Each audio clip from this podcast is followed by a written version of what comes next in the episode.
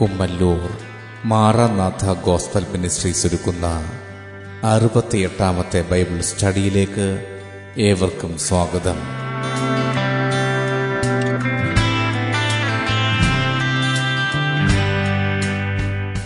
സുവിശേഷം എന്ന വിഷയത്തിന്റെ അഞ്ചാം ഭാഗത്തെ ആസ്പദമാക്കി ലോകരാജ്യം എന്ന വിഷയത്തിന്റെ ഒന്നാം ഭാഗത്തെക്കുറിച്ചാണ് നിങ്ങൾ കേൾക്കുവാൻ പോകുന്നത്.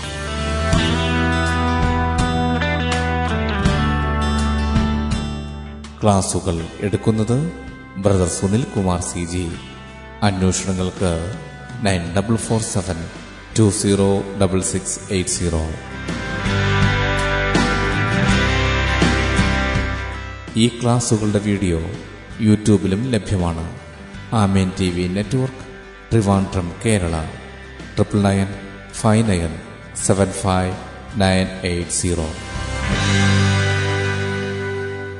ദൈവത്തിന്റെ അതിപരിശ്രമം നാം വാഴ്ത്തപ്പെടുമാറാകട്ടെ. യോഹന്നൻ എഴുതിയ ഒന്നാമത്തെ ലേഖനം രണ്ടാമത്തെ അധ്യയം പതിനേഴാമത്തെ വാക്യം. ലോകവും അതിന്റെ മോഹം ഒഴിഞ്ഞു പോകുന്നു. ദൈവേഷ്ടം ചെയ്യുന്നവനോ എന്നേക്ക് വിരിക്കുന്നു ഇവിടെ വിശുദ്ധ വേദപുസ്തകത്തിൽ മൂന്ന് രാജ്യങ്ങളെക്കുറിച്ചുള്ള പരാമർശമുണ്ട്.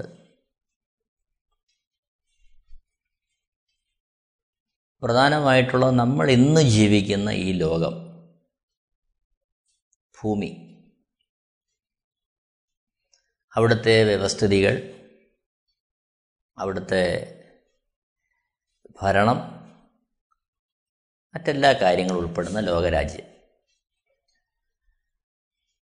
രണ്ടാമത് ദൈവരാജ്യം മൂന്നാമത് സ്വർഗരാജ്യം മനുഷ്യൻ ലോകരാജ്യത്തിൽ ജീവിക്കുമ്പോഴും അവന് ഏറ്റവും ഊന്നൽ കൊടുക്കേണ്ടത് ദൈവരാജ്യത്തിനും തദ്വാര എത്തിപ്പെടുന്ന സ്വർഗരാജ്യത്തിനുമാണ് നാം ഈ ഭൂമിയിൽ ജീവിക്കുമ്പോൾ അതായത് ലോകരാജ്യത്ത് നാം ആയിരിക്കുമ്പോൾ പരമപ്രധാനമായ ചില വസ്തുതകൾ നാം അറിഞ്ഞേ തീരൂ. ഇവിടെ നമ്മൾ വായിച്ച വേദഭാഗത്തിൽ ലോകവും അതിന്റെ മോഹവും ഒഴിഞ്ഞു പോകുന്നു. അപ്പോൾ ഈ ഈ ലോകം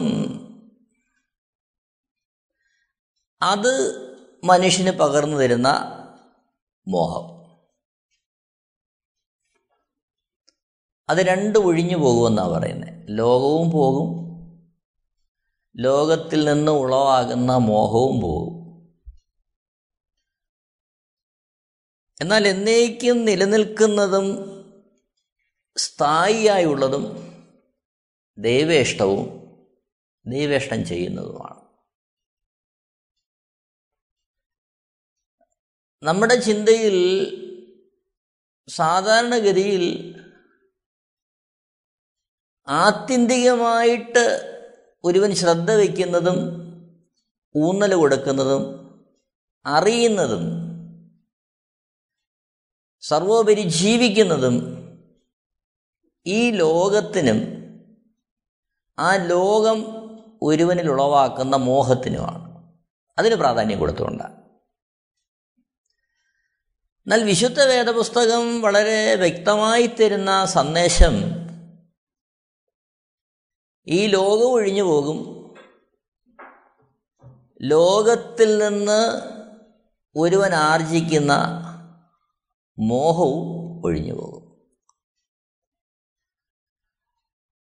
അപ്പോൾ ഈ ലോകമെന്ന് പറയുമ്പോൾ നാം ജീവിക്കുന്ന ചുറ്റുപാടുകൾ അനുഭവിക്കുന്ന വസ്തുതകൾ നമുക്കുള്ള വ്യക്തിബന്ധങ്ങൾ ജീവനിലവാരം ചിന്തകൾ നിരൂപണങ്ങൾ വ്യക്തിത്വം ഇതെല്ലാം ഇതിനെ ബാധിക്കുക. ലോകരാജ്യം എന്ന് പറയുമ്പോൾ. അപ്പോൾ ഈ ലോകരാജ്യത്തിന്റെ അവസ്ഥ അത് നീങ്ങിപ്പോകുന്നതാണ്. അത് സ്ഥിരമായുള്ളതല്ല. വിശുദ്ധ വേദപുസ്തകം പറയുന്നു ലോകവും അതിന്റെ മോഹവും ഒഴിഞ്ഞു പോകും ഇവിടെ എങ്ങനെയാണ് ഈ ഒഴിഞ്ഞു പോകുന്ന ലോകത്തിന്റെ അവസ്ഥയിലേക്ക് മനുഷ്യൻ എത്തിയത്? ഉൽപ്പത്തി പുസ്തകം ഒന്നാമത്തെ അധ്യയം എന്റെ ഇരുപത്തിയാറാമത്തെ വാക്യത്തിൽ അനന്തരം ദൈവം നാം നമ്മുടെ സ്വരൂപത്തിൽ നമ്മുടെ സാദൃശ്യപ്രകാരം മനുഷ്യനെ ഉണ്ടാക്കുക. അവർ സമുദ്രത്തിലുള്ള മത്സ്യത്തിന്മേലും ആകാശത്തിലുള്ള പർവജാതിയിന്മേലും മൃഗങ്ങളിന്മേലും സർവഭൂമിയിന്മേലും ഭൂമിയിൽ ഇഴയുന്ന എല്ലാ ഇഴജാതിയിന്മേലും വാഴട്ടെ എന്ന് കൽപ്പിച്ചു. അപ്പോൾ സൃഷ്ടിയോടുള്ള ബന്ധത്തിൽ മനുഷ്യനുള്ള ബന്ധത്തിൽ ദൈവം മനുഷ്യനെ സൃഷ്ടിക്കുമ്പോൾ സകലത്തിന്റെ മേലും വാഴുവാനുള്ള കൽപ്പന കൊടുത്തിട്ടാണ് അല്ലെങ്കിൽ സകലത്തിന്റെ മേലും വാഴണം എന്നുള്ള ഉദ്ദേശത്തോടു കൂടിയാണ് ദൈവം മനുഷ്യനെ സൃഷ്ടിച്ചത്. അതിനുള്ള ബന്ധത്തിൽ ഈ ഭൂമിയിലെ എല്ലാ സൃഷ്ടികർമ്മങ്ങളെയും നമ്മൾ കാണുന്നുണ്ട്. ഉൽപ്പത്തി പുസ്തകം ഒന്നാമത്തെ രീതിയിൽ അതിന്റെ മുപ്പത്തി ഒന്നാമത്തെ വാക്യം നമ്മൾ വായിക്കുന്നു. ഉൽപ്പത്തി പുസ്തകം ഒന്നാമത്തെ അധ്യയം അതിന്റെ മുപ്പത്തി ഒന്നാമത്തെ വാക്യത്തിൽ.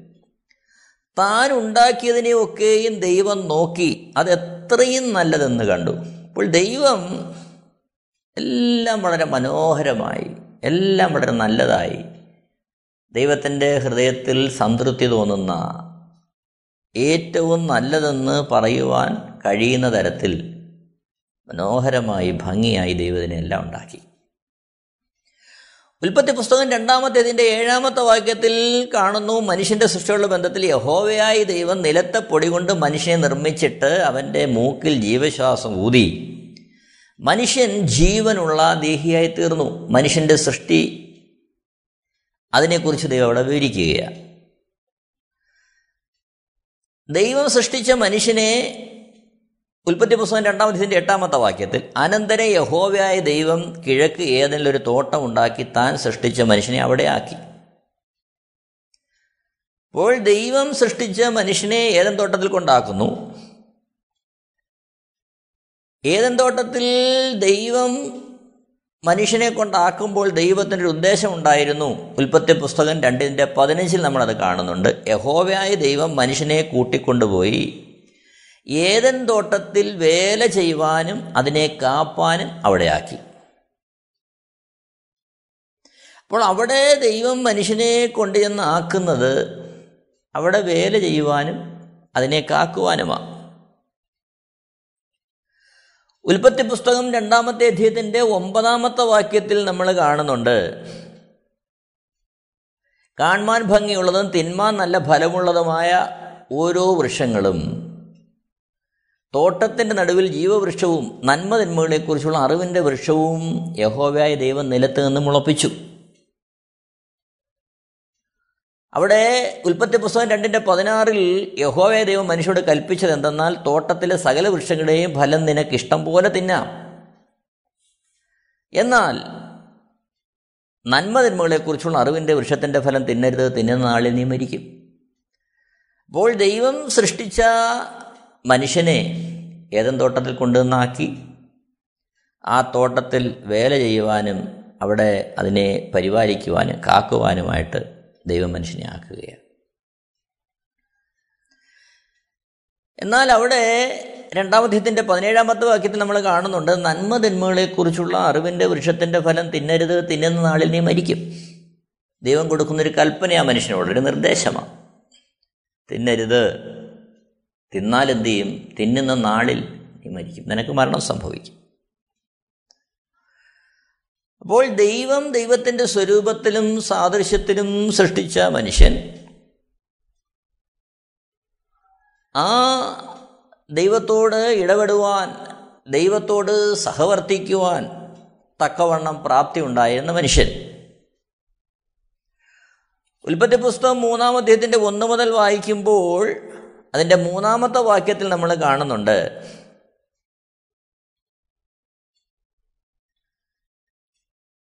പാമ്പിന്റെ കൗശലത്തിൽപ്പെടുന്ന സ്ത്രീ. അവിടെ ആ പാമ്പിന്റെ ചോദ്യത്തിന് മറുപടി പറയുന്നത് നമ്മൾ കാണുകയാണ് ഉൽപ്പത്തി മൂന്നിന്റെ മൂന്നിൽ.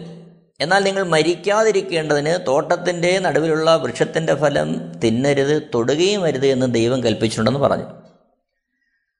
എന്നാൽ ആദാമിനെ സ്ത്രീയെ സൃഷ്ടിക്കുന്നതിന് മുമ്പേ ആദാമിനോടാണ് ദൈവം പറഞ്ഞത് തിന്നരുത് തിന്നുന്ന ആളിൽ നീ മരിക്കും.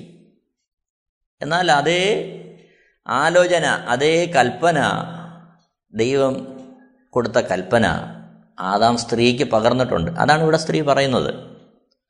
ഉൽപ്പത്തി പുസ്തകം മൂന്നിന്റെ ഒന്നിൽ കാണുന്നുണ്ട് യഹോവയായ ദൈവം ഉണ്ടാക്കിയ എല്ലാ കാട്ടുചന്തക്കളെക്കാളും പാമ്പ് കൗശലമേറിയതായിരുന്നു. അത് സ്ത്രീയോട് തോട്ടത്തിലെ യാതൊരു വൃക്ഷത്തിന്റെ ഫലവും നിങ്ങൾ തിന്നരുതെന്ന് ദൈവം വാസ്തവമായി കൽപ്പിച്ചിട്ടുണ്ടോ എന്ന് ചോദിച്ചു. വാസ്തവമായി. ദൈവം അങ്ങനെ പറഞ്ഞിട്ടുണ്ടോ? പാമ്പ് ചോദിക്കുക അപ്പം ഇവിടെ നമ്മൾ ഒരു കാര്യം മനസ്സിലാക്കണം. ഈ പാമ്പെന്ന് പറയുമ്പോൾ നമ്മളിന്ന് നമ്മുടെ ചുറ്റുവട്ടം കാണുന്ന എല്ലാ പാമ്പിനെയും കുറിച്ചുള്ള പരാമർശമല്ല അവിടെ പറഞ്ഞിരിക്കുന്നത്. പാമ്പ് പരിസ്ഥിതിക്ക് ഏറ്റവും ആവശ്യമുള്ളൊരു ജീവിയാണ്. അത് മനുഷ്യന് ഒത്തിരി ഉപകാരങ്ങൾ ചെയ്യുന്നൊരു ജീവിയാണ് പ്രകോപനം ഉണ്ടാക്കിയെങ്കിൽ മാത്രമേ മിക്കവാറും പാമ്പുകൾ ഉപദ്രവിക്കാറുള്ളൂ. അപ്പോൾ ഇവിടെ പറഞ്ഞിരിക്കുന്ന ആ പാമ്പ് അത് പിശാജിന്റെ ഒരു സ്വാധീനമായിട്ടും പിശാജിന്റെ ഒരു ഇടപെടലുമായിട്ടാണ് വിശുദ്ധ വേദപുസ്തകം രേഖപ്പെടുത്തിയിരിക്കുന്നത്. അതറിയണമെങ്കിൽ രണ്ട് കൊരിന്തിയർ പതിനൊന്നാമത്തെ അധ്യയം അതിന്റെ മൂന്നാമത്തെ വാക്യത്തിൽ നമ്മൾ കാണുന്നുണ്ട്. രണ്ട് കൊരിന്തിയർ പതിനൊന്നിന്റെ മൂന്ന്. അവിടെ ഭക്തനായ പൗലോസ് ഇങ്ങനെ രേഖപ്പെടുത്തിയിരിക്കുന്നു എന്നാൽ സർപ്പം ഹൗവയെ ഉപായത്താൽ ചതിച്ചതുപോലെ സർപ്പമാണ് എന്ത് ചെയ്തത്? ഹവയെ ഉപായത്താൽ ചതിച്ചത്. അവിടെ തന്നെ മറ്റൊരു കാര്യം രേഖപ്പെടുത്തുന്നുണ്ട്. അതിനുള്ള ബന്ധത്തിൽ വെളുപ്പാട് പുസ്തകം പന്ത്രണ്ടാം അധ്യയത്തിന്റെ ഒമ്പതാമത്തെ വാക്യം നമ്മൾ കാണുന്നുണ്ട്. ഭൂതലത്തെ മുഴുവൻ തെറ്റിച്ചു കളയുന്ന പിശാചും സാത്താനും എന്ന മഹാസർപ്പമായ പഴയ പാമ്പിനെ. അപ്പോൾ ഇവിടെ പറയുന്ന പാമ്പ് ഭൂതലത്തെ മുഴുവൻ തെറ്റിച്ചു കളയുന്ന പിശാചും സാത്താനും എന്ന മഹാസർപ്പമായ പഴയ പാമ്പ്. അപ്പോൾ ഉൽപ്പത്തി പുസ്തകത്തിൽ രേഖപ്പെടുത്തിയിരിക്കുന്ന ആ പാമ്പ് ഭൂലോകത്തെ മുഴുവൻ തെറ്റിച്ച് കളയുന്ന പിശാചും സാത്താനും എന്ന മഹാസർപ്പമായ പാമ്പ പഴയ പാമ്പ്. നമ്മളത് വ്യക്തമായിട്ട് മനസ്സിലാക്കണം. അപ്പോൾ ഇവിടെ ആ പാമ്പിന്റെ കൗശലത്തിലാണ് പിശാജിന്റെ സാത്താന്റെ കൗശലത്തിലാണ് സ്ത്രീ വീണു പോകുന്നത്. അപ്പോൾ വീണുപോയതിന്റെ അനന്തരഫലമായിട്ട് ഉണ്ടായ കാര്യമാണ് മനുഷ്യൻ ഇന്ന് കാണുന്ന ഈ ലോകത്തിന്റെ അവസ്ഥയിലേക്ക് മനുഷ്യൻ മാറിയത്. നമ്മുടെ വാസ്തവമായി ദൈവം കൽപ്പിച്ചിട്ടുണ്ടോ എന്നുള്ള ചോദ്യത്തിന്റെ മുമ്പാകെ സ്ത്രീ പറയുന്ന മറുപടി നോക്കി. ആദാമിനോട് ദൈവം പറയുന്ന കാര്യം അതിലൊരു ചുവട് കൂടി മുമ്പിലോട്ട് കയറി പറയുക. തിന്നുന്ന നാളിൽ നീ മരിക്കുമെന്നാണ് ദൈവം ഉൽപ്പത്തി പുസ്തകം രണ്ടിന്റെ പതിനേഴിൽ പറയുന്നതെങ്കിൽ സ്ത്രീ പറയുന്ന കാര്യം തൊടുകയും വരുത് എന്ന് ദൈവം കൽപ്പിച്ചിട്ടുണ്ടെന്നാണ്. അപ്പോൾ ആ ഭാഗത്തേക്ക് നോക്കാതിരിക്കാൻ ആ ഒരു ഫലത്തെ ഒരു തരത്തിലും കഴിക്കാതിരിക്കാൻ ഹവ്വയെ ആദാം ബോധവൽക്കരിച്ചു. അതാ ഹവയോട് പറഞ്ഞു കാണും അത് തിന്നരുത്. ഒരു സ്റ്റെപ്പ് കൂടി മുമ്പോട്ട് കയറി ആദാം പറഞ്ഞത് തൊടുകയും വരുത് നീ അത് തൊടിയേം വേണ്ട തിന്നുകയും വേണ്ട. എന്നുള്ള അവസ്ഥയിലാണ് എന്ത് ചെയ്തിരിക്കുന്നത്? പറഞ്ഞിരിക്കുന്നത്. എന്നാൽ വാസ്തവമായി കൽപ്പിച്ചിട്ടുണ്ടോ എന്നുള്ള ചോദ്യത്തിന്റെ മുമ്പാകെ സ്ത്രീ പതറിപ്പോവുകയാണ് ആ കൗശലത്തിൽ ആ സ്ത്രീ വീഴുകയാണ് അനന്തരഫലം എന്തുണ്ടായി? ഉൽപ്പത്തി പുസ്തകം മൂന്നാമധ്യത്തിന്റെ ആറാമത്തെ വാക്യത്തിൽ ആ വൃക്ഷഫലം തിന്മാൻ നല്ലതും കാണുവാൻ ഭംഗിയുള്ളതും ജ്ഞാനം പ്രാപ്പാൻ കാമ്യം എന്ന് സ്ത്രീ കണ്ടു. ഫലം പറിച്ചു തിന്നു ഭർത്താവിനും കൊടുത്തു അവനും തിന്നു. അനന്തരഫലമായി ഉൽപ്പത്തി പുസ്തകം മൂന്നാമധ്യത്തിന്റെ ഏഴാമത്തെ വാക്യത്തിൽ ഉടനെ ഇരുവരുടെയും കണ്ണു തുറന്നു. തങ്ങൾ നഗ്നരെന്നറിഞ്ഞു. ഇവരിൽ നടന്ന കാര്യം റോമാലേഖനം മൂന്നാമത്തെ അധ്യയത്തിന്റെ ഇരുപത്തിമൂന്നാമത്തെ വാക്യത്തിൽ വായിക്കുന്ന ഒരു വ്യത്യാസവുമില്ല. എല്ലാവരും പാപം ചെയ്ത് ദൈവ തേജസ് ഇല്ലാത്തവരായി തീർന്നു അപ്പോൾ ദൈവത്തിന്റെ കൽപ്പന ലംഘിച്ചപ്പോൾ തിന്നരുത് എന്ന് പറഞ്ഞ ആ വസ്തു ആ ഫലം അവർ തിന്നപ്പോൾ അവിടെ സംഭവിച്ച കാര്യം അവരുടെ തേജസ് നഷ്ടമായി. ഒരു വ്യത്യാസവുമില്ല. എല്ലാവരും പാപം ചെയ്ത് ദൈവതേജസ് നഷ്ടമായി. അപ്പോൾ ഇവിടെ ദൈവസ്വരൂപത്തിൽ ദൈവത്തിന്റെ സാദൃശ്യത്തിൽ ദൈവരാജ്യത്തിന്റെ ദൈവിക അധികാരത്തിന്റെ ആ കീഴിൽ സമ്പൂർണമായ സമാധാനവും സ്വസ്ഥതയും ആശ്വാസവും പ്രാപിച്ചിരുന്ന മനുഷ്യൻ. അവന്റെ ദൈവ തേജസ് നഷ്ടമായി. ദൈവ തേജസ് നഷ്ടമായി എന്ന് പറയുമ്പോൾ കേവലം പുറമേ ഉള്ളൊരു കാര്യമല്ല ഇവിടെ പറയുന്നത്. മനുഷ്യന്റെ ദേഹം ദേഹി ആത്മാവ് ഈ മൂന്ന് മണ്ഡലങ്ങളിലും വീഴ്ച സംഭവിച്ചു. കൊലോസ് ലേഖനം മൂന്നാമത്തെ അധീൻ ഒമ്പത് മുതൽ പതിനൊന്ന് വരെയുള്ള വാക്യങ്ങൾ വായിക്കുമ്പോൾ അവിടെ നമ്മൾ കാണുന്നൊരു കാഴ്ചയുണ്ട്. നിങ്ങൾ പഴയ മനുഷ്യനെ അവന്റെ പ്രവൃത്തികളോടുകൂടെ ഉരിഞ്ഞു കളഞ്ഞു. പത്താമത്തെ വാക്യത്തിൽ തന്നെ സൃഷ്ടിച്ചവന്റെ പ്രതിമപ്രകാരം പരിജ്ഞാനത്തിനായി പുതുക്കം പ്രാപിക്കുന്ന പുതിയ മനുഷ്യനെ ധരിക്കുന്നുവല്ലോ. അത് യേശുവിനെ അറിഞ്ഞ രക്ഷകനും കർത്താവും പാപമോചകനുമായി സ്വീകരിച്ചിരിക്കുന്ന ഒരുവനെ കുറിച്ച് പറയുന്നു. അവൻ പുതിയ മനുഷ്യനെ ധരിച്ചിരിക്കുകയാണ്. പുതിയ മനുഷ്യനെ ധരിച്ചിരിക്കുന്നു. പഴയ മനുഷ്യനെ അവന്റെ പ്രവൃത്തികളോടുകൂടെ ഉരിഞ്ഞു കളഞ്ഞു. അപ്പോൾ ഏതൻ തോട്ടത്തിൽ സംഭവിച്ചത്? ആ പുതിയ മനുഷ്യൻ നഷ്ടപ്പെട്ടു. ഉരിഞ്ഞു കളയുന്ന അനുഭവം. അവന്റെ ദേഹത്തിൽ നിന്നും ദേഹിയിൽ നിന്നും ആത്മാവിൽ നിന്നും ദൈവരാജ്യത്തിന്റെ സമാധാനത്തെയും സ്വസ്ഥതയെയും നൽകുന്ന ദൈവാത്മാവിനെ എടുത്തു കളഞ്ഞു. ഒന്നാമത്തെ മനുഷ്യൻ അനുസരണക്കേടിനാൽ വീണപ്പോൾ നടന്നത് തേജസ് നഷ്ടപ്പെട്ടു എന്നുള്ള മാത്രമല്ല. ദേഹത്തിൽ നിന്നും ദേഹിയിൽ നിന്നും ആത്മാവിൽ നിന്നും പരിശുദ്ധാത്മാവിന്റെ സമ്പൂർണ അധികാരത്തെ സ്വാതന്ത്ര്യത്തെ എടുത്തു കളഞ്ഞപ്പോൾ ദൈവസ്വരൂപിയായിരുന്ന മനുഷ്യൻ ജഡസ്വരൂപിയായി തേജസ്സില്ലാത്ത ആ ഒരവസ്ഥയിലേക്ക് അവൻ മാറി. ആ ദൈവസാന്നിധ്യം അനുഭവിക്കുവാൻ ദൈവത്തോട് ഇടപെടുവാൻ അവനിൽ ധരിപ്പിക്കപ്പെട്ട ആ തേജസ് പുതിയ നിയമത്തിൽ അവിടെ നമ്മൾ വായിക്കുന്നത് പുതിയ മനുഷ്യൻ പഴയ മനുഷ്യൻ എന്നുള്ള പ്രയോഗം വരുമ്പോൾ അവനിൽ ധരിപ്പിക്കപ്പെട്ടിരുന്ന തേജസ് എന്ന വസ്ത്രം അത് കേവലം ഒരു തേജസ് എന്നുള്ള ഒരു ഘടനയായിട്ടല്ല പറയുന്നത് അതൊരു മനുഷ്യനായിട്ടാണ് പറയുന്നത്.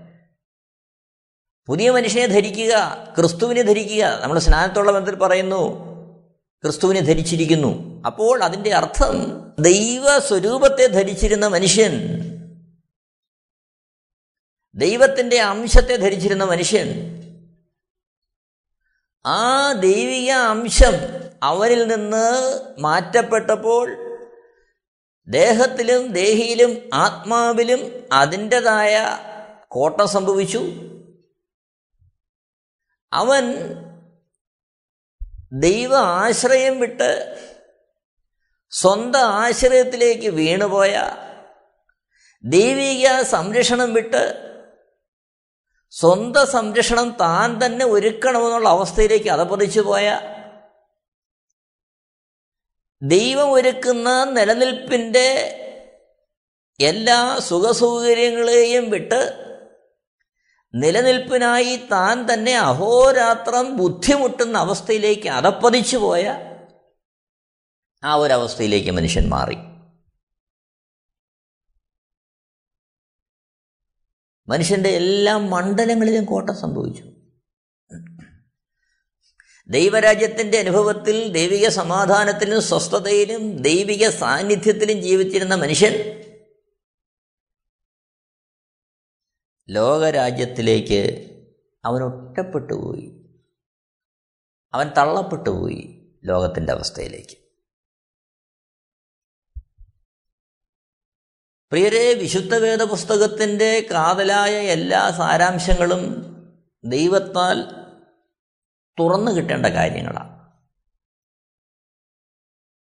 ഈ ഭൂമിയിൽ ദൈവം ആക്കി വച്ചിരിക്കുന്ന എല്ലാ വ്യവസ്ഥിതിയും സ്വർഗീയ കാര്യങ്ങളിലേക്ക് മനുഷ്യനെ നയിക്കുവാനുള്ള മുഖാന്തരങ്ങളും ഉപാധികളുമാണ്. അതുകൊണ്ടാണ് യോഹന്നാന്റെ സുവിശേഷം മൂന്നാമത്തെ അധ്യായന്റെ പന്ത്രണ്ടാമത്തെ വാക്യത്തിൽ യേശു പറയുന്നുണ്ട് ഭൂമിയിലുള്ളത് നിങ്ങളോട് പറഞ്ഞിട്ട് നിങ്ങൾ വിശ്വസിക്കുന്നില്ലെങ്കിൽ സ്വർഗത്തിലുള്ളത് നിങ്ങളോട് പറഞ്ഞാൽ എങ്ങനെ വിശ്വസിക്കും? അപ്പോൾ സ്വർഗീയമായ കാര്യങ്ങൾ പറയുവാൻ യേശുക്രിസ്തു ഉപയോഗിച്ചിരുന്ന മാധ്യമങ്ങൾ നീ പരിശുദ്ധാത്മ പ്രേരണയാൽ മനുഷ്യൻ ഉപയോഗിച്ചിരുന്ന എല്ലാ വസ്തുതകളും ഭൂമിയിലുള്ള കാര്യങ്ങളാണ്. കാര്യം ഭൂമിയിലുള്ള കാര്യങ്ങളെ ഉപയോഗിച്ചുകൊണ്ടാണ് സ്വർഗീയ കാര്യങ്ങളെ യേശുക്രിസ്തുവും പരിശുദ്ധാത്മാവും നമുക്ക് മനസ്സിലാക്കി തരുവാൻ ശ്രമിച്ചിട്ടുള്ളത്. കാരണം നാം ലോകത്തിനുള്ളവരായി തീർന്നു. ലോകത്തിലുള്ളത് പറഞ്ഞാൽ മാത്രമേ ഗ്രഹിക്കാൻ കഴിയൂ എന്നുള്ള അവസ്ഥയിലേക്ക് മനുഷ്യൻ അതപ്പതിച്ചു പോയി. അപ്പോൾ ലോകരാജ്യത്തിന്റെ ഒരു പ്രത്യേകത അവൻ കാണുന്നതിനെ അവന് ബുദ്ധി കൊണ്ട് ഗ്രഹിക്കാൻ കഴിയുന്നതിനെ മാത്രം ഉൾക്കൊള്ളുവാനും ആശ്രയിക്കുവാനും കഴിയുന്ന തരത്തിലേക്കുള്ള ഒരതപ്പതനം മനുഷ്യന്റെ ജീവിതത്തിൽ സംഭവിച്ചു. ഉൽപ്പത്തി പുസ്തകം രണ്ടാമത്തെ അധ്യായന്റെ പതിനേഴാമത്തെ വാക്യത്തിൽ ദൈവം പറയുന്നു എന്നാൽ നന്മ തിന്മകളെക്കുറിച്ചുള്ള അറിവിന്റെ വൃക്ഷത്തിന്റെ ഫലം തിന്നരുത് തിന്നുന്ന നാളിൽ നീ മരിക്കും. ഉൽപ്പത്തി പുസ്തകം മൂന്നാം അധ്യായത്തിന്റെ ഏഴാമത്തെ വാക്യത്തിൽ ഉടനെ ഇരുവരുടെയും കണ്ണു തുറന്നു തങ്ങൾ നഗ്നരെന്നറിഞ്ഞു. അത്തിയില കൂട്ടിത്തുന്നി തങ്ങൾ കരയാട ഉണ്ടാക്കി എന്ന് പറയുമ്പോൾ തന്നെ മറ്റൊരു സംഭവം. റോമാലേഖനം അഞ്ചിന്റെ പന്ത്രണ്ടിൽ അതുകൊണ്ട് ഏക മനുഷ്യനാൽ പാപവും പാപത്താൽ മരണവും ലോകത്തിൽ കടന്നു. ഇങ്ങനെ എല്ലാവരും പാപം ചെയ്യാൽ മരണം സകല മനുഷ്യരിലും പരന്നിരിക്കുന്നു. നോക്കണം ആ വാക്യത്തിന്റെ ഘടന. ഏക മനുഷ്യനാൽ പാപവും പാപത്താൽ മരണവും ലോകത്തിൽ കടന്നു. ഇങ്ങനെ എല്ലാവരും പാപം ചെയ്യുകയാൽ അപ്പോൾ ഒരു മനുഷ്യൻ ചെയ്ത പാപം എല്ലാ മനുഷ്യന്റെയും പാപമായിട്ട് മാറുകയാണ്. ഒരു മനുഷ്യൻ വരുത്തി വെച്ച ആത്മീയ മരണം സകല മനുഷ്യന്റെയും ആത്മീയ മരണമായിട്ട് മാറുകയാണ്. അപ്പോൾ കേവലം ആദാമിന് തേജസ് നഷ്ടപ്പെട്ടു. ഹൗവയ്ക്ക് തേജസ് നഷ്ടപ്പെട്ടു എന്നുള്ളതല്ല ഇവിടുത്തെ വിഷയം. ആദാമിന്റെയും ഹൗവയുടെയും സന്തതി പരമ്പരകളായി ഭൂമിയിൽ ജനിച്ച മാനകുലം മുഴുവൻ പാപം ചെയ്യുന്ന അവസ്ഥയിലേക്ക് മാറി. ഒന്നാമത്തെ മനുഷ്യന്റെ പാപം സകല മനുഷ്യരുടെയും പാപമായി കണക്കിടപ്പെട്ടു. ഒന്നാമത്തെ മനുഷ്യന്റെ മരണം സകല മനുഷ്യന്റെയും മനുഷ്യരുടെയും മരണത്തിലേക്ക് അത് എത്തപ്പെടുകയാണ്. അപ്പോൾ ഈ ഒരു വീഴ്ച മനുഷ്യന്റെ ജീവിതത്തിൽ സംഭവിച്ചു. റോമാലേഖനം മൂന്നാമത്തെ അധ്യയന്റെ ഇരുപത്തിമൂന്നാമത്തെ വാക്യം വായിക്കുമ്പോൾ നമ്മൾ കാണുന്നുണ്ട് ഒരു വ്യത്യാസവുമില്ല എല്ലാവരും പാപം ചെയ്ത് ദൈവ തേജസ് ഇല്ലാത്തവരായി തീർന്നു. അപ്പോൾ പാപം ആദാം കാണിച്ച അനുസരണക്കേട് ആദാമിൽ ഒതുങ്ങുകയല്ല. മറിച്ച് ആ പദപ്രയോഗം ഒരു വ്യത്യാസവുമില്ല. എല്ലാവരും ജാതി മത വർഗ വർണ വ്യത്യാസം കൂടാതെ എല്ലാവരും പാപം ചെയ്തു. അതിന്റെ അനന്തരഫലം ദൈവ തേജസ് ഇല്ലാത്തവരായി തീർന്നു. ഒന്ന് കൊരിന്തിയർ പതിനഞ്ചാമത്തെ അധ്യയം മുപ്പത്തിയെട്ട് മുതൽ അമ്പത്തിനാല് വരെയുള്ള വാക്യങ്ങൾ വായിക്കുമ്പോൾ അതിന്റെ അനന്തരഫലം നമ്മൾ കാണുന്നുണ്ട്. ശരീരത്തിൽ സംഭവിച്ചത് മനുഷ്യന്റെ അവസ്ഥയ്ക്ക് സംഭവിച്ചത്. സ്വർഗീയ ശരീരത്തിന് ഉടമയായിരുന്നവർ ഭൗമ ശരീരത്തിലേക്ക് അതപ്പതിച്ചു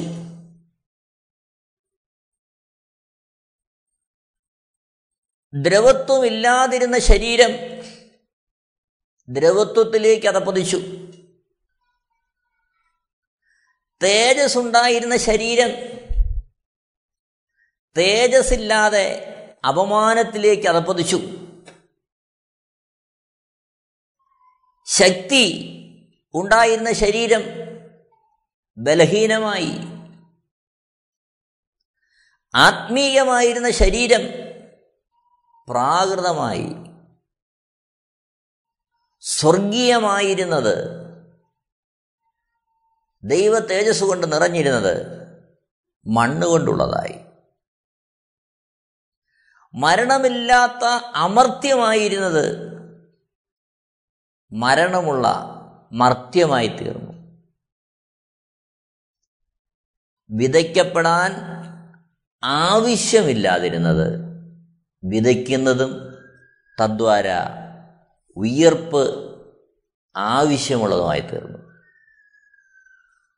പ്രിയരെ ലോകരാജ്യം എന്ന് പറയുമ്പോൾ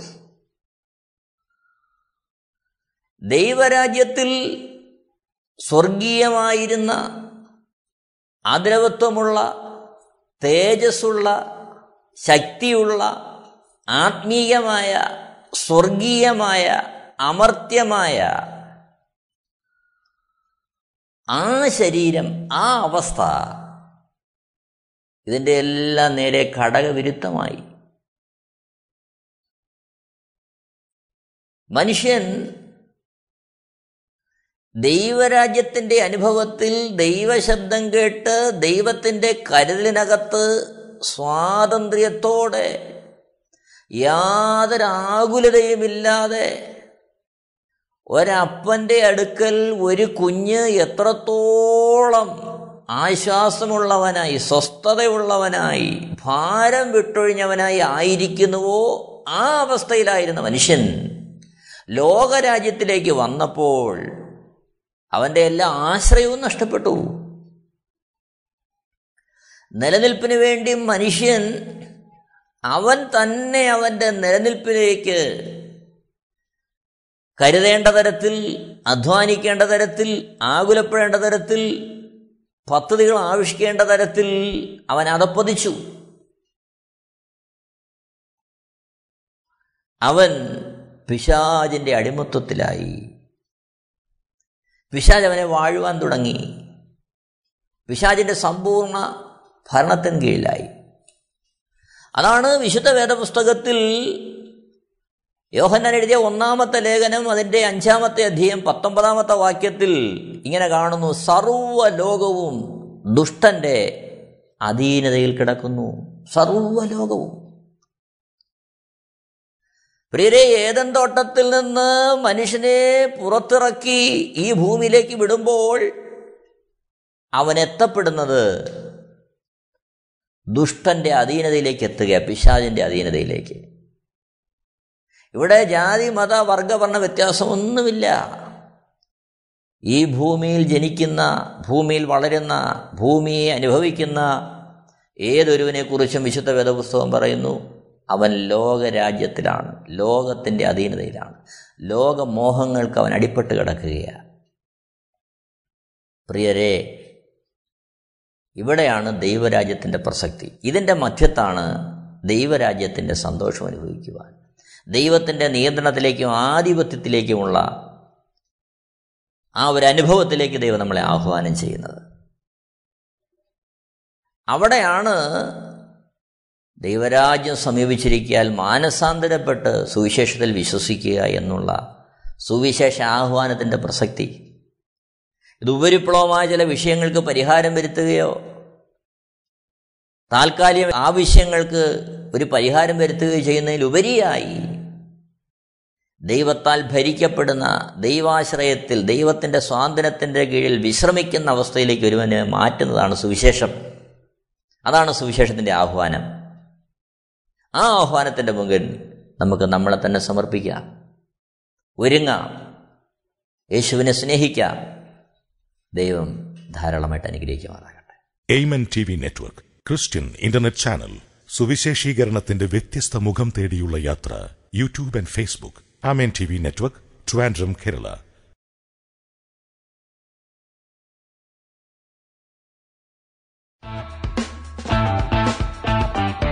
ഞങ്ങളുടെ വിലാസം Maranatha gospel ministries Marankuzhi Kummalloor P O Kollam. ആറ് ഒൻപത് ഒന്ന് അഞ്ച് ഏഴ് മൂന്ന്. അന്വേഷണങ്ങൾക്ക് nine double four seven two zero double six eight zero.